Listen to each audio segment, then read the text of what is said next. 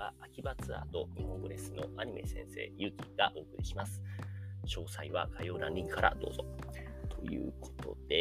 えっ、ー、と、しばらく話してなかったので、思い出しながらのお話になるのですが、え、ー、とですね、前回、佐渡の話をしましたね。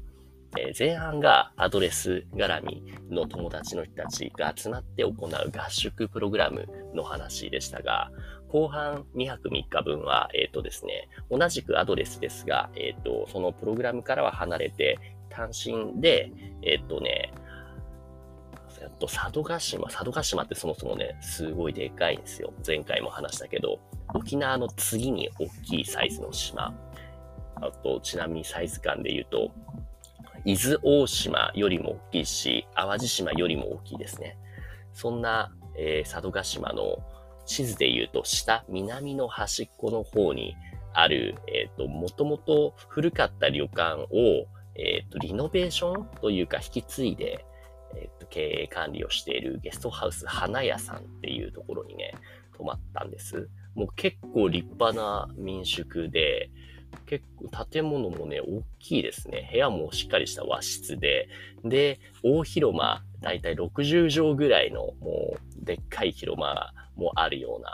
でも利用者は、そうですね、佐渡、そもそも、えっ、ー、と、ゴールデンウィーク明けっていうのもあって、かなりね、人は静かな感じですごいゆっくりできました。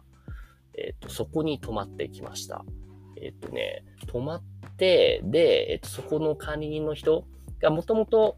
東京出身の人で、で、移住組ですね。なので、その外から来た、来た人の目を持ってるというか、やっぱ地方あるあるですけれども、田舎ないし島に住んでる方々ってね、もちろん素晴らしいその自然とか食べ物もたくさんあるんだけれども、本人たちにとってはそれが当たり前のものになってるわけじゃないですか。だからなかなか観光要素であったりとか、どこを売り出すべきかっていうのがなかなか見えてなかったりするんですよね。そこ行くと、外から入ってきた人の方が、いわゆる外の目。そう。これは、えっと、他と比べてすごいよっていうのがね、しっかり見えるんですよ。そういう意味では僕もね、いろんなところを転々としてきているから、それこそ島もいろいろ行ってますけれども、まあ、まずその島らしからぬサイズ感もそうだし、あとはそうですね、結構その、まあ、こういう言い方すると語弊が生まれるかもしれないけれども、割とそのウェルカムな雰囲気の、その島民さんたちが多く、その接しやすいなっていう居心地がいいなって感じがしました。で、その、えー、っと、管理人さんから紹介された場所をいろいろ回ってきたんですけども、まずはね、あれですよね、えー、っと、世界遺産にななってますよね。えっと、佐渡金山、佐渡金山、割と最近なったんだっけ？そう。2010年か。はいはいはい。2010年、10年、13年前に世界遺産に登録された佐渡金山行ってきたでしょう。これはもうね、名前しか知らなかったし、まあ、金山言って金取れるとこでしょぐらいのイメージでしたが、行ってみると、まあ、これも大きいですね。よくも、まあ、このでっかい山の中をあんだけ掘り進めて、もう、マインクラフトの先駆けですよね。あんなに中もう掘り進んで、イメージアリの巣の、その、開いた横から見た図とかね、見たことありますかね？あれを人間がやってるようなイメージですね。だからもう、もういろんな巣穴どんどんどんどん掘り進めていって、で、金脈が出てきたら、その新しい金脈が出てきたら、なんかお祝いの儀式とかをするみたいな、そうした、えっ、と、普段当時の、その、炭窟工さんたちの暮らしぶりを、えっ、と、老人形みたいな、その模型をね、もう要所要所に置いて、で、それが動いて、で、声も入ってて、みたいな感じで、その様子を見れるんですけれども、もう20年、30年前からずっとそうなのかなもう動き続けているみたいで、見てるとなんかもうね、すごいよりも心配が勝る。やっぱその、悪劣な、劣悪な環境って言ったらそこまでなんですけれども、すごい空気の循環も悪いし、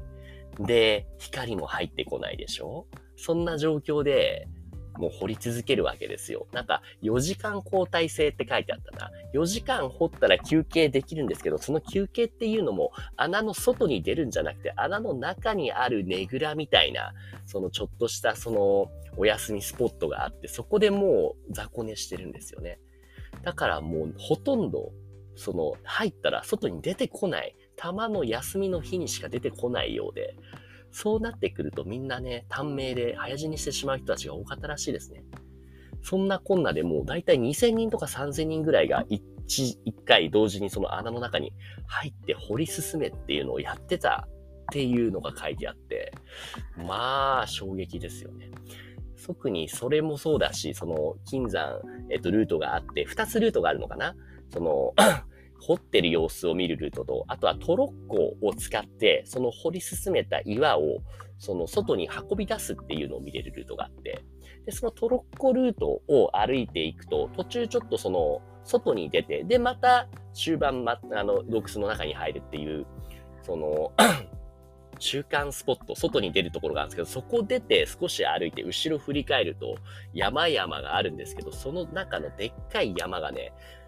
真ん中の部分すごい違和感が残るぐらいに隙間があるんですよね。それっていうのは人間が掘り進めたからのすごい大穴、そのがあるんですよ。なんかね、イメージとしては、ドラゴンボールとかで、あの、自然とか山のあるところで戦っていると、その、元気玉とか紀元山とか、ああいう攻撃で後ろの山がパカッと割れるみたいな、本当にそれぐらいの規模感で、もうがっつりいっちゃってる。それを見ても、いや、人間ってすごいなって。金が欲しいがためにそこまでやんのかっていうね。その、やっぱ、すごいよりも心配が勝るっていう そういう佐渡金山ね、見ましたね。あと、あの、展示のコーナーでは、あいろんな、その、金を掘る時に使う道具も置いてあるのももちろんですけれども、最後の方にね、えっ、とね、金塊チャレンジっていうのがあって、要は、金塊って、その金ってすごい密度が高いから、ものすごく、その、サイズ小さくても重いんですよ。それを思い知ってもらうために、あの、ガラス状のケースがあって、で、その中に金塊の、バー、その、みんなが思い浮かべる金の延べ棒ですね。あれが置いてあるんですよ。で、箱の側面には手首が入るぐらいの丸い穴が開いてて、それを片手だけ入れられるんですね。その片手を入れて、その金塊を持ち上げて取り出せるかっていうチャレンジがあって、すごい、なんでしょうね。パッと見とか、あとは今僕が話しての聞いた感じだと簡単そうじゃんって思うじゃないですか。でも、実際やってみるとものすごいもう重いし、その、いざ掴んで持ち上げることはできるんだけど、その金塊、金塊をグーの形で掴んだままだと穴通らないんですよ。出てこないんですよね。なのでやり方としては、手のひらを金塊の下に刺して抜き手して、で、その上乗っけたままスッて引く、あるいは、その金塊の先っぽの部分を人差し指、親指とかだけでつまんで、それで出すっていう方法の二つしかないかなって思うんですけど、案外これ調べてみると公式ページとか YouTube とかで攻略動画が上がってて、もうそれをね、見てやろうと思ったけど、まあ重くてしんどかったですね。で、これ実は、佐渡金山をはじめとして、その点々とした言ったのは、僕一人じゃなかったんですよ。幸いなことにアドレスで泊まってたら、えっとね、その通常利用、アドレスユーザーじゃない方で普通に民宿、その花屋さんを使っているゲストハウス花屋さんに泊まっていた日本人の男性の人がいて、で、その人がたまたまね、公共交通機関で、その彼自身も佐渡金山とか行く予定だったって言ったので、あ、じゃあせっかくだから車で一緒に行きましょうよって誘ったんですね。またその人がね、面白くて、あの、日本人、あの、新潟出身なんですけれども、今は彼はイタリアに住んでるっていうんですよね。イタリア何やってんすか？って言ったら、料理人の修行のためにイタリアに行くっつって、かっこいいですよね。まだ27、8歳ぐらいかな。なんだったんですけれども、そう、これはもう、佐渡ももちろん興味津々だけど、僕の中ではイタリアの方に興味津々だったから、もうその人の話すごい聞いて、なんか、曰く、えっ、ー、と、本来はそのイタリアとかパスタとかワインとかが好きだから、そっちの勉強するために今イタリア行ってるけども、まずはあの、安定したビザを取るために、日本人らしさを活かした、その、寿司屋さんとかジャパニーズレストラン、通称ジャパレス、そういったところで、その、働いているっていう、やっぱそっちの方がね、ビザは降りやすいみたいですね。そう。で、そのイタリアの話を聞きながらね、そう、日本とイタリアどう違うって、例えば彼の場合は新潟出身でもあるし、その料理の面では特に魚に特化したその料理、あるいは魚屋さんでも全然いいなっていう魚に関わる仕事をすごいしたいっていう人だったんですよ。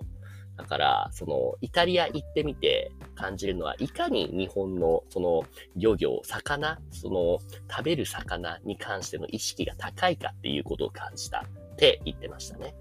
例えば、それを、えー、っとね、言ってたのが、僕とその人と二人で、えー、っと、お昼に回転寿司屋さんに行ってきたんですよ。佐渡には有名な、弁慶っていう名前の回転寿司チェーンレストランがあって、新潟県民ならみんな知ってるところらしいんですよ。あの、イメージとしては、静岡県のハンバーグレストラン、爽やかみたいな、あれぐらい。なぜかっていうと、新潟だけじゃなくて、都内にもね、銀座だったかな神田だったかな結構でっかいところに色々あるんですよ。その弁慶の寿司っていうのは。その本店が佐渡にあって、佐渡の魚をね、そこで出しているんです。すごいクオリティ高いんだけれども、普通にガッテン寿司とかと食べるのと同じぐらいの値段ですね。事実、二人でだいたい30皿ぐらい食べたかなそれでも20皿ぐらいかな ?20 皿ぐらいでだいたい、えっ、ー、と、4、5千円ぐらいだから、1人1000円か2000円、2000円ぐらいですね。そんな美味しいところ食べてる間でも、やっぱそのね、その、お魚、その、収穫したものを、その、産地まで直送する際のえー、っと、そう、なんていうのかな、新鮮に保つ技術。あのあたりがね、全然違うって。もちろんイタリアでも魚食べるんですけれども、なんかね、みんなね、あまりそこまで味にうるさくないのか、文句が出ないのか、そもそもに、そう、クオリティがいいはずの魚が、状態がすぐ悪くなっちゃうのをそのままにしているせいで、ちょっとね、そう、寿司とかも大したことないっていうことをね、言ってましたね。っぱそういう話を聞くと、日本ってね、僕たちの中では当たり前だけれども、結構素晴らしい技術が使われている。特に食文化っていうのはね、どこ行っても美味しいもの食えるじゃないですか。素晴らしいことだなって思いますね。っていうのを、イタリア人じゃない、イタリアに住んでる日本人の男の子と一緒に、その寿司屋行ったり、佐渡金山行ったり、佐渡金山でもさっき話したその金の延べ棒チャレンジ。僕よりもそっちの彼の方がもう躍起になってて、もう何回でもチャレンジして成功するまでやるって言ってたんですけども、もう後半もう重すぎて手がもうブルブルになって、もうちょっと無理なんで、また今度佐渡来た時にリベンジスイープしますとか言ってました。そんなこんなでね、やっぱ旅する際は一人も楽しいんだけれども、誰か一緒に楽しさを共有できる人がいるとね、より楽しめるっていうのをね、実感できる。そんな佐渡旅行後半でした。というわけで佐渡